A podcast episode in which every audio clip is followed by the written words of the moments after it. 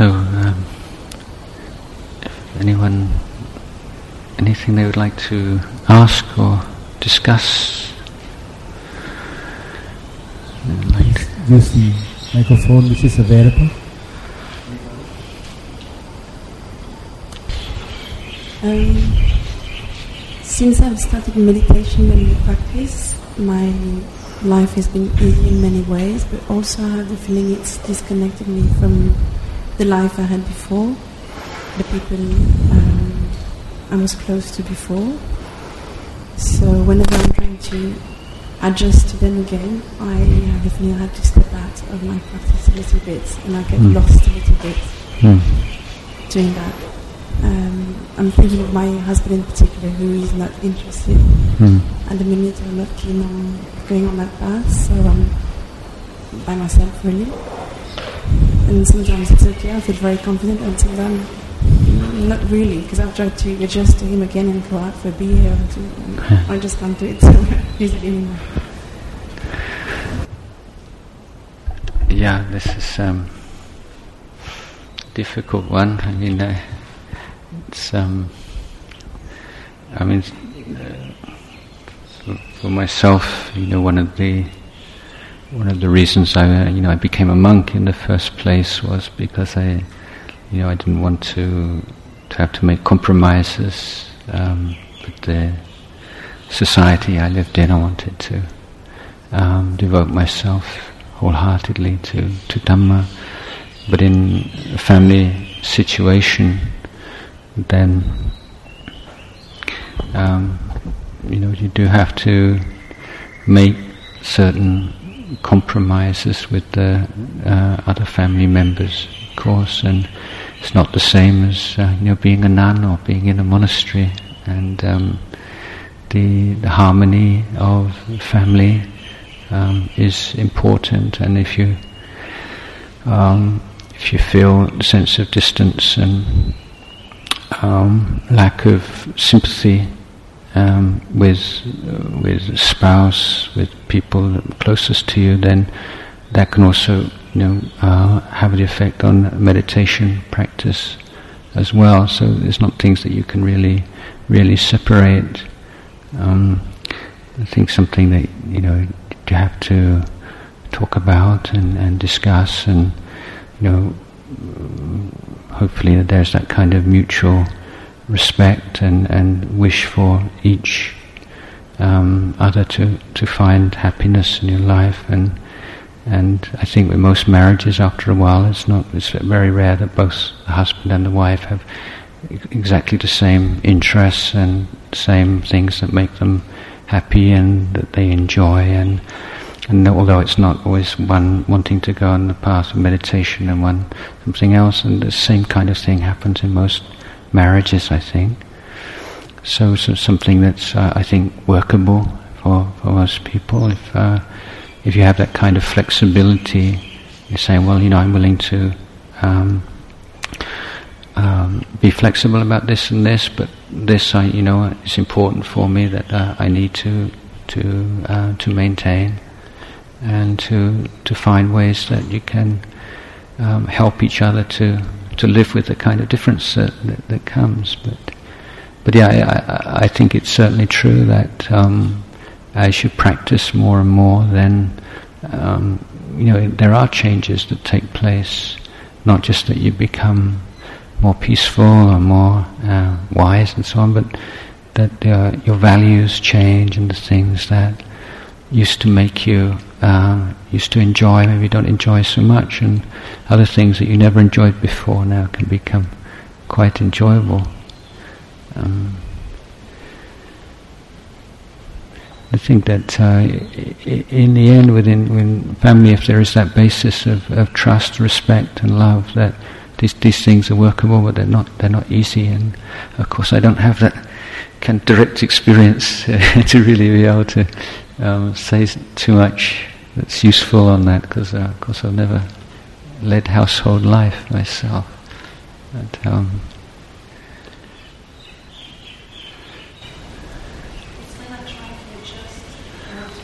Mm. Mm. Yeah. Because I'm trying to, you know, go, not lose track of it with my husband or friends or the physical things. Hmm. I'm not strong deep inside to just love myself. I still feel a bit towards. Hmm. Well, yeah, exactly. I mean, that's what makes it so difficult. it's like it's like that. Um, I mean, uh, you know, e- even monks have you know similar. I mean, not in quite the same extent, but uh, you know, as you become more senior as a monk, more demands or expectations for you for whether it's to help building things in the monastery or teaching and administration and and balancing all those kinds of responsibilities with one's own meditation practice can be very difficult and stressful for, for monks. So, so that kind of basic uh, working out that balance between, you know, one's responsibilities to others, in, whether it's in a monastery or in a family, or whether and to yourself, it is something that you really have to learn through trial and error and what works and and um, keeping that at least effort to observe, you know, because it's not always the same. Sometimes some things really spin your mind out a lot, and sometimes not so much. Some things not so much. Sometimes the same thing at different times you can deal with better than others. So trying to pick up and, and learn from that as well, and, and try to sort of adapt to that the best you can. Um, but it, it, this is this is why um, the Buddha said ultimately for you know for realization of nibbana, then monastic life is seen is superior to lay life. I mean, it's not saying that's not saying everyone should become a monk, but this is saying that it's a lot more difficult as a lay person, and that um, uh, you don't not having the same kind of supportive conditions. Some things are going to give you a boost, some things are going to pull you down, and and it's just working the best you can with that. You know that that's the life you've chosen. You've, you've made that commitment to to husband, to children, and so on. And it's well, this is my life. How can I do the best I can with things like this? Yeah. Yeah.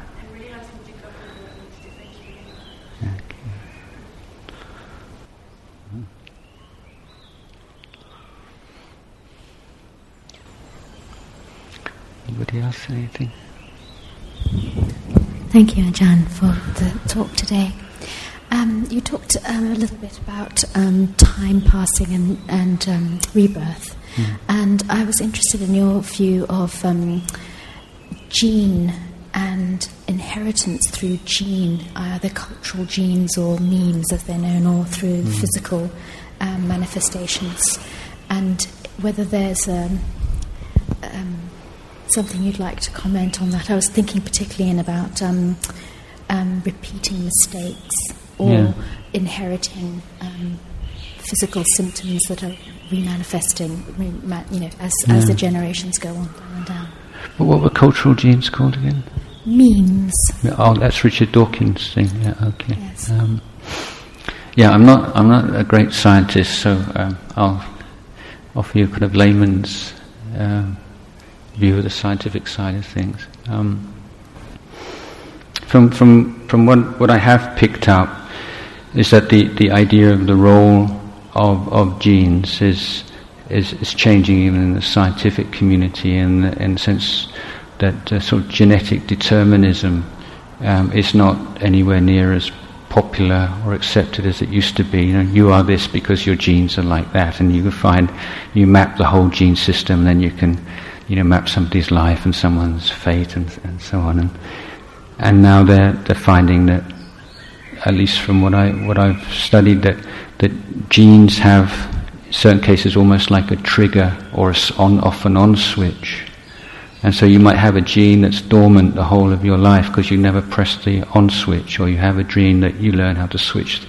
And so this is where the role of spiritual life comes in, if, you want to express it in those terms. So you have ability to, on a certain level at least, to affect what genes are firing and what genes are not firing. Um, so um, that that that would um, certainly fit in with with the the idea that as human beings we're born with a certain karmic inheritance, which that the physical counterpart of you maybe may say express in terms of genes, but that's like your raw material. So, given any kind of raw material, say if if you're painting with oils or you're painting with watercolor or you're using different kinds of canvases, it's going to um, determine to a certain extent what you can produce. You know, you can only produce things that that kind of material can uh, can allow you to produce. But within that that scope, then you have a certain area of of freedom and creativity in which you can make useful and valid choices. So, um, as as regards certain kinds of um, physical illness uh, seem strongly genetically influenced. Um, but then it's not, you know, absolutely um, sure thing that if you have that gene, then you're going to get that kind of illness. It's a, more like a predisposition. So this area, I mean, nobody's really worked out to what extent, you know, or, or how predisposed are you, you know, and, and um, can you increase or decrease the likelihood that that gene is going to uh, manifest as a physical illness? I, I, mean, I don't have the, the answers for that, but um, I, I, in terms of Buddhist, Buddhist teaching, then I would say yes, it's possible that uh, you could um, decrease the likelihood um, but that uh, in the case that um, you have some karma that you to use from past life and that it was going to manifest physically, then, then this was how it would, would seem. That would be the mechanism, the physical mechanism for karma, in other words. I, I, would, I would propose. Um, it's my guess. My, seems, seems to fit. Um, so uh, I think the most important point really is that there's no kind of um, fixed um, determinism here that somebody with this genetic inheritance will necessarily have that kind, this kind of life or that kind of life. Then again, even if um, there are certain physical illnesses that um, that develop through genetic inheritance, that that physical illness in its turn doesn't um, determine the subjective experience of the human being with that illness. And it's that subjective experience which is really um, you know, what we're dealing with in, in, in Dhamma practice. Yeah. I, I, wanted to ask it because of when you were saying that you become more aware or more um, mm-hmm. mindful of what's happening. Yeah. Um, and sometimes that can help with um, certain things that recur again and again, yeah. and you're looking at patterns in your life and say, "Oh, why? Yeah. Why is that?" And then sort of look back and go, "Oh, that might be why." So you can step outside. It's not that it, you mm. won't have that gene, but yeah. you do have an awareness that you know there that it's there, and then you live your life aware that it's there. If you see what I mean, and, and that then helps with the if you are suffering or if you're in pain, um, as you say, your subjective experience of it. Yes, yes, I think that's true. Um, and you know, there are these kind of recurrent patterns that I think that we, we start to um, to observe in, in our life. And I did a long solitary retreat many years ago in a cave, and and in that sort of sensory deprivation for like a whole year, and it's pitch black for a whole year, more or less, and and um, it's you know interesting sort of things that come up from from your childhood and things and and uh, old songs and things that somehow you know without any kind of volition just pop up in your mind and, and seem to encapsulate the whole thing but maybe better than a Dhamma teaching could. Uh, I uh, there's his favourite song um, as a layman by David Bowie called "Always Crashing in the Same Car." I don't know if you know that song, and and that, you know, it's just this recurrent pattern. I just, just make the same stupid mistake, you know, again and again. And There's always this this sort of David Bowie voice in my mind saying "Always crashing in the same car," and um, so that you know that's that's I think how it how it feels sometimes. You know, you know, you know, you you think you finally got this worked out. You've got a handle on it, and then you know you do exactly the same thing again and again. But um, what the what the teaching of of the Buddha tells us is that there in there is a level of say good practice um, which which more or less you you expressed in which there are certain kinds of uh, desires, certain kinds of uh, intentions, and so on, which are manifest, but now you just see them for what they are, and, and they gradually atrophy more or less, or they don't they don't have any kind of power over you in the same way. But um, the the Buddha also taught that there's these levels of enlightenment, the four levels of enlightenment, which are more or less like quantum leaps of consciousness. You know, there's, there's something radically um, different now. It means that certain things just can't manifest anymore. It's not just that they're there and that um, you know they don't catch you out in the same way, but that they just don't appear anymore altogether.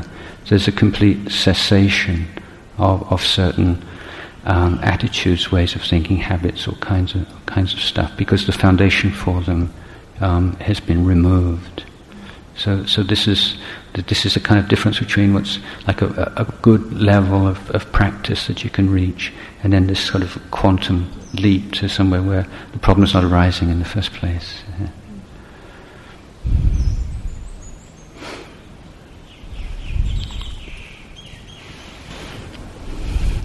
Um, you mentioned uh, merit gaining. Mm. I find the whole thing Difficult. strange. Strange, Yes. Could you try and Yeah. Well, the um, you know experience in, in, in a Buddhist country like Thailand is you're experiencing um, uh, Buddhism um, as it's evolved over hundreds of years, thousands of years, and in, in, in every country the Buddhism gone, it's, it hasn't sort of uh, tried to get rid of uh, the other religions. It's sort of just sort of melted into them. So, so in Buddhism in Thailand, you've got elements of Brahmanism and elements of uh, Hinduism, and all kind of mixed together, plus all kinds of um, other accretions and, and uh, deviations. So you have like Buddhism that you find in a book and Buddhism that you find in Thailand, and sometimes when you have these kind of terms, um, what, what you read in a book and what you, you find in everyday life can seem quite divergent. But anyway, um, the, the basic idea of, of, punya or merit, uh, which is, is hopeless translation, we just don't have a, a decent word for it.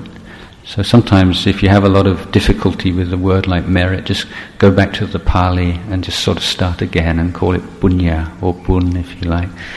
Um, so the uh, the traditional explanation of it is is that which cleanses the heart, and um, there are three main kinds of activities that, that cleanse the heart in a way which is referred to as punya. And one is dana or generosity, one is precepts, uh, sila, and one is bhavana or mental cultivation, development. So if you, um, if you look at Thai society, then they've kind of focused almost, exclusively on that first kind of merit producing activity, which is giving, sharing. So it's, a, it's very strong in Thai society. Um, to, to the extent that tambun, or to make merit, for, for most people means to make some kind of offering to, to monks or to something like that. You know, you're going to the temple to make merit, tambun. Um, so this is something that, that most Thai Buddhists uh, themselves uh, are unclear about. That they tend to think that making merit means making financial offerings or physical offerings, whereas they, they're, they're often unaware that these other kinds of merit-making activities are, are also taught by the Buddha and actually perhaps more more important. So, so why is um, giving considered to be punya? Because when you give, then you are um, cleansing the mind, at least to a certain level, of this attachment to uh, money, to wealth, to possessions. This is me, this is mine, this is for me. You know, I got this, it, I made this myself, it's for me. And so um, the, the intention to give and to share has an effect on that attitude to, to life, and it's considered to be a cleansing of it. So, to the extent which um, you're able to give without wanting anything in return, uh, whether it's some financial return or whether it's some uh, respect, good name, or whatever, means that the the, uh, the cleansing effect will be will be very strong. Whereas if there's some kind of um, uh, some kind of hidden desire for, for something in return, then the cleansing of the heart through giving will be much reduced. So in, in layman's terms, we could say that you don't get so much merit if you want something back for what you give. You get more merit by, by giving without wanting something back. Um, but for most people, you start off. You know, most people start off with hope for something in return. So it's not like that's bad and wrong or something. You say, well, look, it's not a very, um, it's not a very effective um, merit-making activity because you're not really cleansing that sense of attachment to me and mine in, term, in physical possessions. With the keeping of precepts, I mean, there are very few people, I think, that, that I met that would, would recognize keeping precepts as making merit. You know, you say, oh, I haven't got any time to make merit, I'm, I'm too busy working and so on. But, but keeping precepts and staying within boundaries of precepts which you've taken on voluntarily, that you, not that you feel forced upon you, means that you're, you're, you're purifying your conduct. And, and to purify your conduct, you're purifying intention. So you're being aware of intention to, to hurt, to steal, to take what's not, and so on. And you're letting go of that intention. So you're cleansing the uh, intention in the mind. You're, you're abandoning unwholesome intentions and developing wholesome intentions. You're creating, uh, helping to create a family, a society based on, on trust and kindness and, and, and so on, rather than one based on, you know, big fish eats little fish, everyone out for himself. So that's, a, that's an inner cleansing and an outer cleansing. So it, it's more it's more powerful cleansing than, than, than giving and sharing. But then ultimate cleansing is of meditation and, and the inner cultivation where you're finding skillful means of abandoning greed, selfishness, hatred, anxieties, and, and so on, and developing the wholesome qualities of kindness, patience, um, peace, wisdom, and so on. So that, that's kind of the ultimate most uh, kind of cleansing. So that, that's, that's what it really means. But uh, as I say, there are very few people uh, who, who understand that, who've been, uh, the, the, monks, I guess, really to blame for not really communicating this um, clearly enough. So um, people will say, well, you know, I, I make merit, I put food into monks' bowls and so on, so, and, and that, that's good enough, but that, that's not really what, what the Buddha was, was teaching.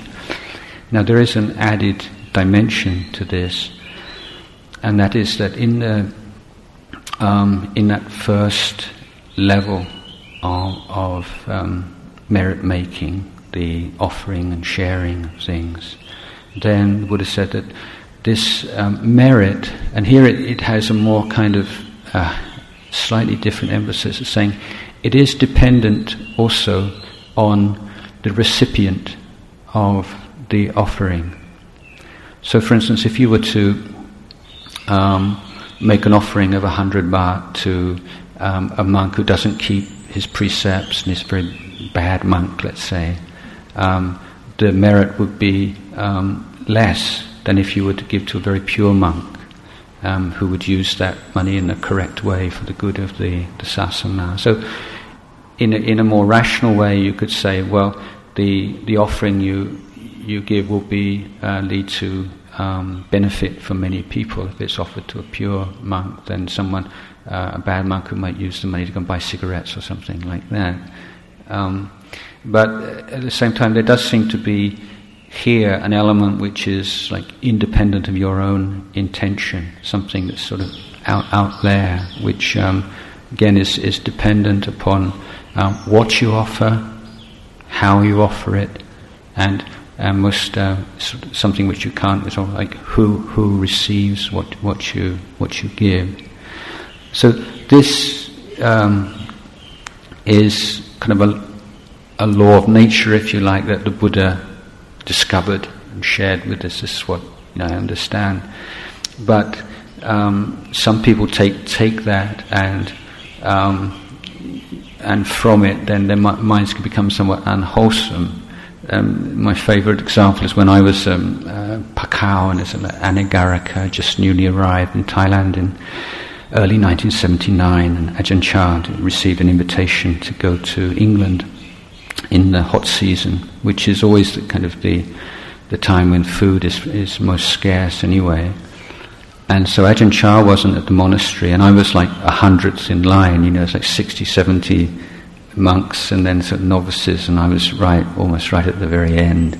And so the food sort of jacked out along the line. So it's very little coming to the end of the line, and everybody um, was having to tighten their belt a bit because Ajahn Chah wasn't there, and a lot of people weren't going because he wasn't there. And then one day, this this big um, coach uh, tour bus came into the to the monastery, and everybody, you know, quite, we're very kind of restrained. Everybody's sort of looking up, you know, sort of, oh, and there's some something special to eat today, you know, and uh, and it turned out this bus came all the way from Chanthaburi, and at the back it was full of durians and mangosteens and all these things. I'd never eat the durian before, and everybody had been telling me about them, and I was kind of excited, and and um, so they they were unloading all this stuff. And um, then the, the tour leader uh, asked one of the monks, he said, Where's Ajahn Chah?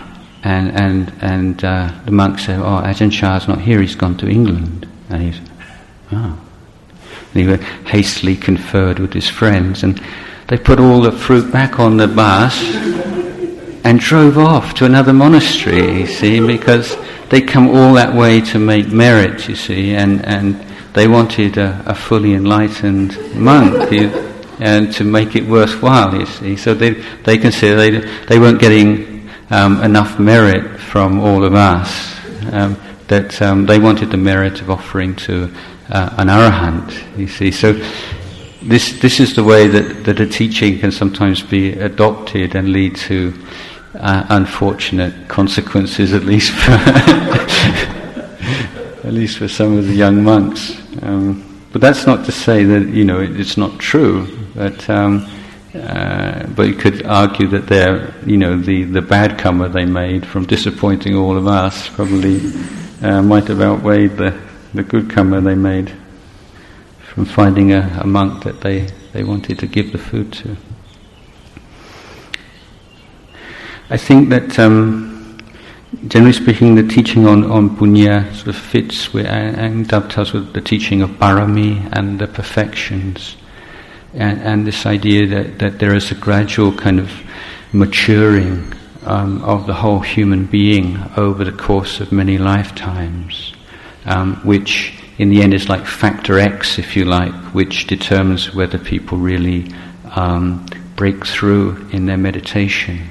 So I think if you see people who meditated for many years, and both monks and lay people, that uh, you can see people who put an awful lot of effort into it and and great deal of uh, sincerity, intelligence, application of techniques. They've found the, the teachers, they've got the information, they've applied the information, and yet somehow nothing really seems to work. And yet I, um, I mean, I've met monks, particularly Thai monks, and like ex-gangsters and people who, who lived the most unskillful life, and, and within like a six, two, three months of becoming monks, you know, they're all in a really deep meditation state. Um, and, and this, you know, feel is, is this accumulation of, you want to call it good karma or barami or punya over many lives which, which, is, which is manifesting. Um, so it, it's it's by no means uh, something that can be just sort of put aside as no, I'm not into that. I'm into meditation. You know, it's it all it's together. There is um, uh, a sutta in which the Buddha says um, to monks, uh, monks don't don't reject or overlook or or re- um, or look down upon merit. Merit is another name for happiness. So, and um, and and this is a very important point that um, the the only way that you really have the mental develop the mental integrity and courage um, to be able to really probe into the the five khandhas, which is means you're really overturning all your ideas of who you are and what you're. Um, you need a deep, deep fund and pool happiness. To be really happy to be able to do that. Um, so, some people say, oh, you know, don't do that kind of meditation. You just get attached to the happy feelings that arise. That's not what meditation's about. But, but happiness has a very important role to pay, play, and that kind of inner inner happiness that comes through meditation um, gives you the, the foundation for all the vipassana practices and the wisdom practices that really um, ultimately cut through defilement.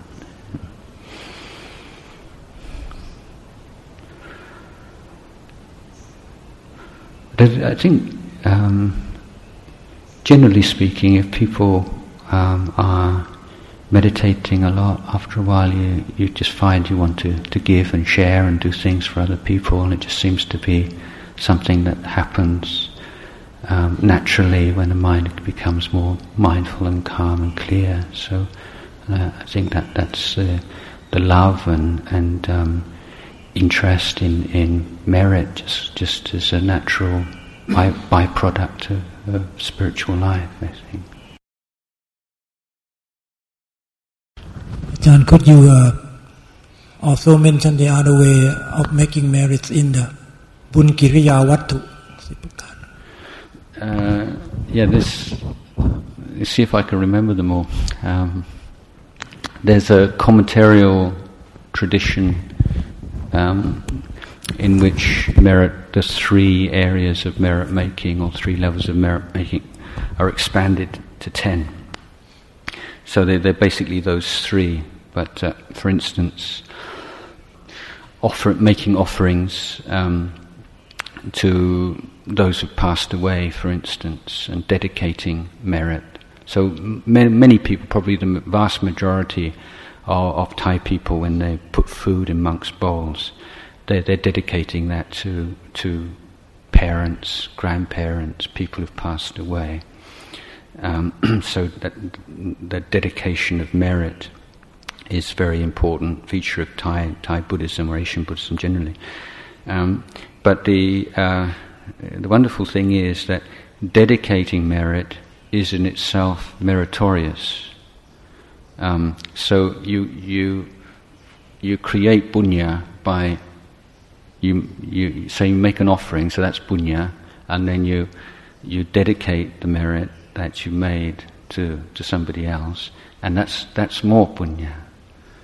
And then if somebody, if you were to see somebody else make merit and dedicate merit, and you were to anumodana, express appreciation for it, then that's merit as well. So this is all explained in terms of the, the cleansing of the heart, but these are like specific kind of instances in which have become embedded into, into Buddhist culture. So um, that um, ability to um, express appreciation um, and to an, we say anumodana when when other people make make merit is um, so if you've lived in Thailand you know it's a big uh, big thing in Buddhist ceremonies. Um, so there was there's offering um, the the showing and, and gestures of respect to one's elders is considered meritorious in, um, in this in this group of dhammas. Remember, this is not um, these are not teaching for, straight from the Buddha's mouth, but by the Buddhist teachers of later later generations, kind of expounded on. But it, it's in, it particularly um, useful to, to understand like Buddhist cultures, because these have played a big a big part. So. Um, um, showing respect to, to one's elders and seniors, it's considered to be meritorious, in, in other words, being humble, not being conceited and puffed up. Um, I like it. There's, uh, oh, that's what I'm doing, giving a Dhamma talk, that's what you're doing, listening to a Dhamma talk, that's two more. Uh, what, what, can you remember? That's, that's, that counts as, that's in listening though, isn't it? That's like taking in the Dhamma. Sit. Let me see, it's in here somewhere. I can't remember this. uh, okay, so there's dana, sila, precepts, bhavana. So those are the first three that I spoke of. Okay, dana, sila, bhavana, uh, and then fourth one, uh, apachayana means uh, humility, uh, vijja. Oh yes, um, acts of acts of service and helping others, and so in Buddhist history you see things like building bridges, repairing roads, putting wa- um, like water outside the front of your house for travellers to drink from. Even when I first arrived in the countryside, that was uh, you know very common that uh, people would have a, um, a sort of water receptacle and one of those like um, coconut um, ladles for, for people passing by to be able to, to drink from. So like acts of social service and um, considered to be meritorious. Um, okay, so dedication of merit, anumodana, merit, giving, listening to Dhamma talks, and then the, the last one is um, straightening, straightening one's views, which which means um, creating like right view, right understanding of things, which is this kind of the wisdom side of meditation practice. Uh, so sometimes uh, includes uh, vipassana and understanding the Four Noble Truths and three characteristics, developing confidence in law of karma, the fact that our lives are um, uh, are determined or conditioned by our actions rather than some external force. Has that muddied the waters again now? Has it made it very clear? I think if you stick with the first, the first three, this is a kind of a, a commentarial um, um, sort of elaboration on on on for for lay Buddhist society.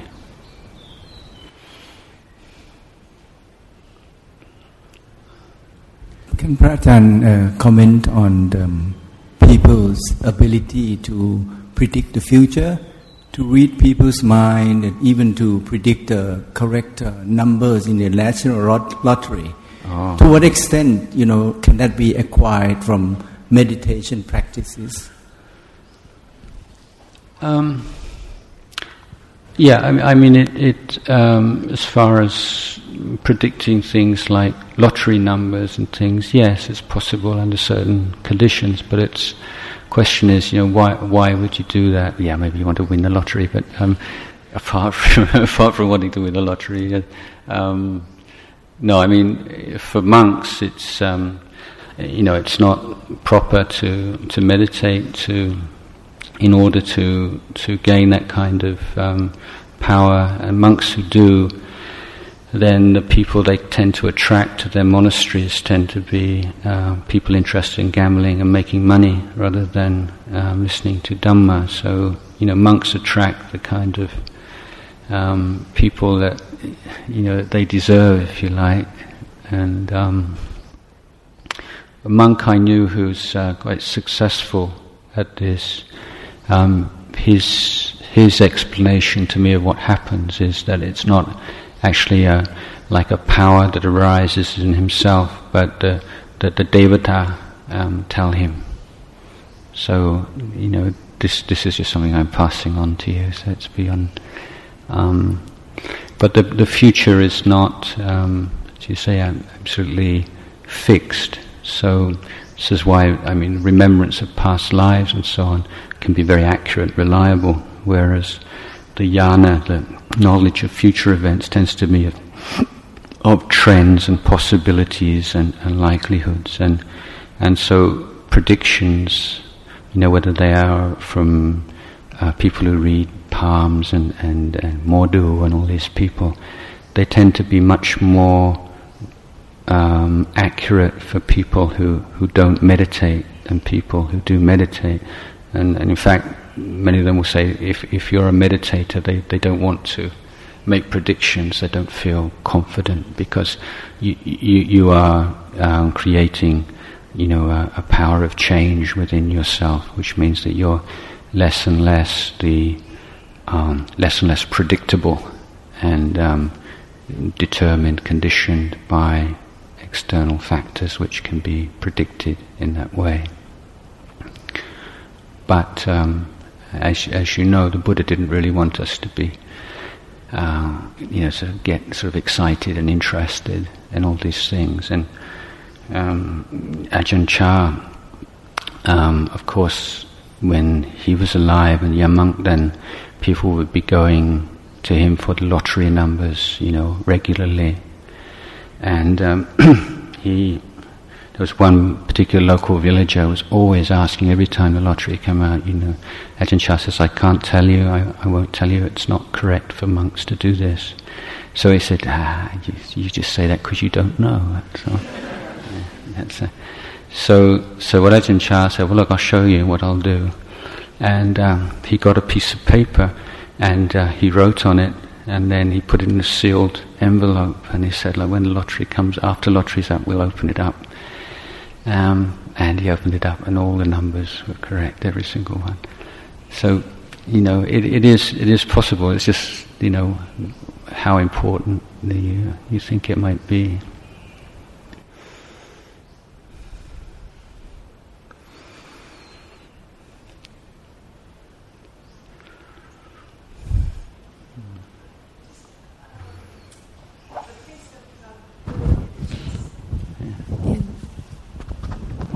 I'm just uh, asking about the the um, the place that Buddha images have mm. in um, in our practice. In practice. Well, the, the, the basic idea of, of Buddha images, um, I, I think you know, is to to create some kind of physical, tangible expression of of um, intangible qualities like wisdom, compassion, peace, and so on. Um, so the idea is that a, a, Buddha image embodies those qualities that you aspire to develop within yourself. Um, so the, the, qualities that the most um, uh, essentially define the Buddha were wisdom, compassion, and purity. And so if you bow to a Buddha image, then ideally you're, you're bowing to those qualities of wisdom, compassion, and purity. So it's it's it's it's a something you know that you can that uh, you can bow to, and and um, but if you lack that understanding, then a Buddha can become an idol. Um, if you have the right understanding, it can be an aid to to devotion and and um, strengthening one's one's focus and um, faith in, in, in practice. So um, Buddha, Dhamma, Sangha, um, the Buddha is uh, the um, the great uh, teacher, the person who discovered uh, the path to enlightenment and um, revealed it to us, the teachings themselves, um, and all the great teachers from the time of the Buddha onwards, men and women who've proved through their life that this is something which is practical, possible, workable.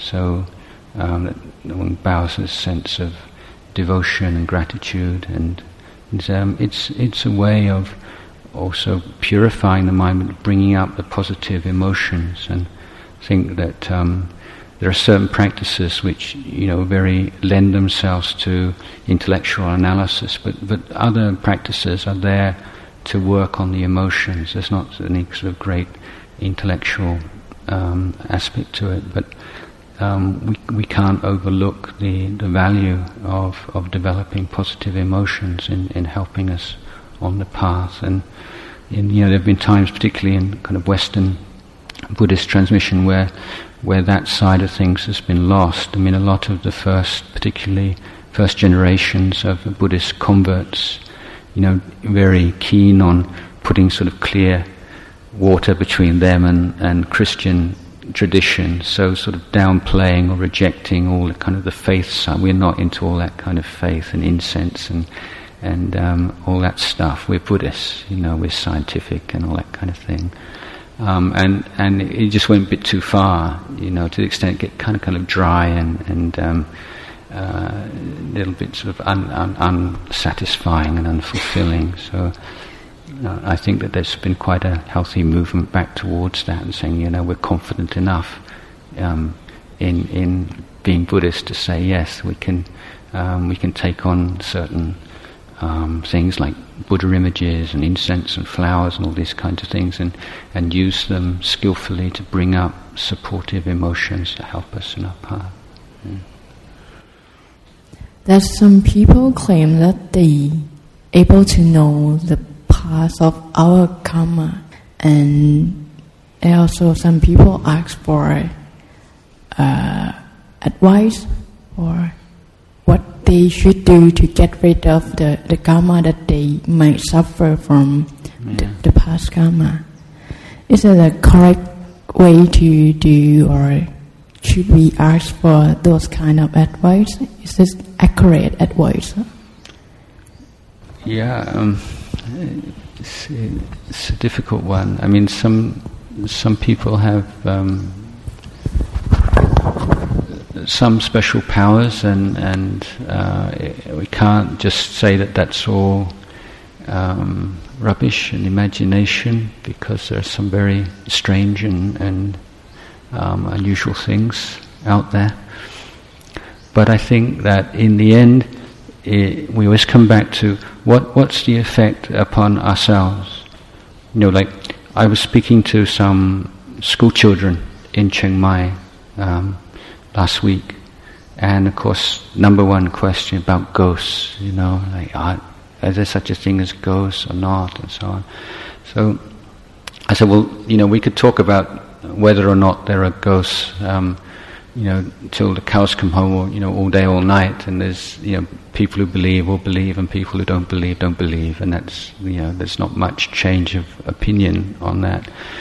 But that's not the important thing. That I actually has there anybody ever here suffered because directly because of ghosts? You know, has a ghost ever sort of hit you over the head, or a ghost ever actually harmed you? So you, so nobody'd ever suffered directly because of ghosts. But I said, has anyone here suffered through fear of ghosts? And everybody had. So I said, so what, what's really important here is, it's not the question, you know, of whether or not ghosts exist. The question we should be interested in is how do we deal with fear of ghosts? So our suffering is the fear, it's not the ghost. Okay? So we can say whether or not ghosts really exist or whether they're a figment of imagination or whatever, that's irrelevant to the fact that we have fear. And what do we do with fear? How do we treat, how do we heal our fear? Okay?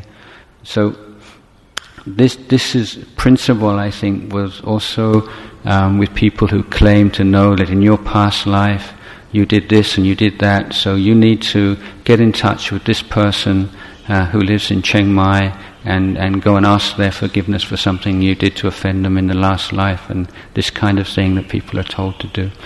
Um, uh, you know, if if you want to do that, it's okay. But I I think if if you start to to feel that um, you know your your future and your is in the hands of other people and, and it depends on performing certain ceremonies, then I think it can have a detrimental effect on, on your own your own practice and your own willingness to take responsibility for your suffering and find ways to um, abandon the causes of suffering. If you think the causes of suffering are, are, are because you once hurt hurt somebody's feelings in a past life and now they're reborn and they they don't remember and you don't remember, but everything will be all right if you go and say sorry, then I'm not saying that that won't happen. I don't have sufficient knowledge to be able to refute that argument or that, that teaching, but um, I think it's better just to stick with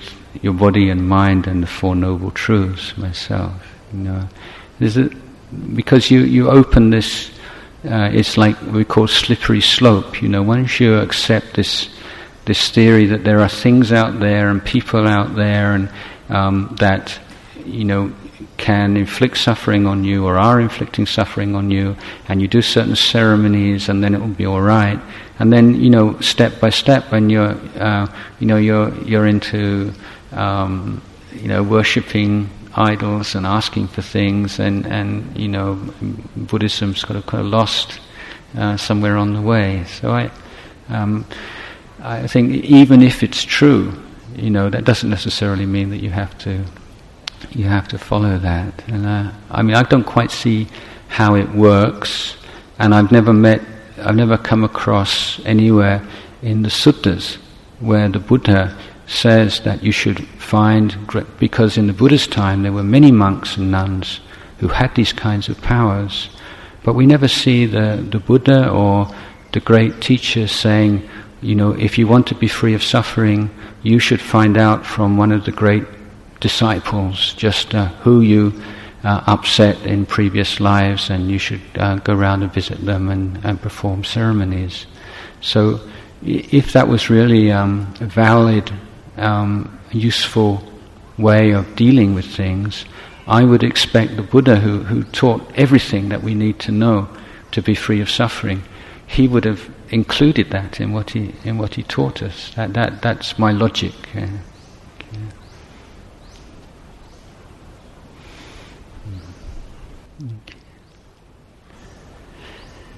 Okay. Any more? Time for one more question if anybody wants to ask anything. Otherwise, we can bring the session to an end.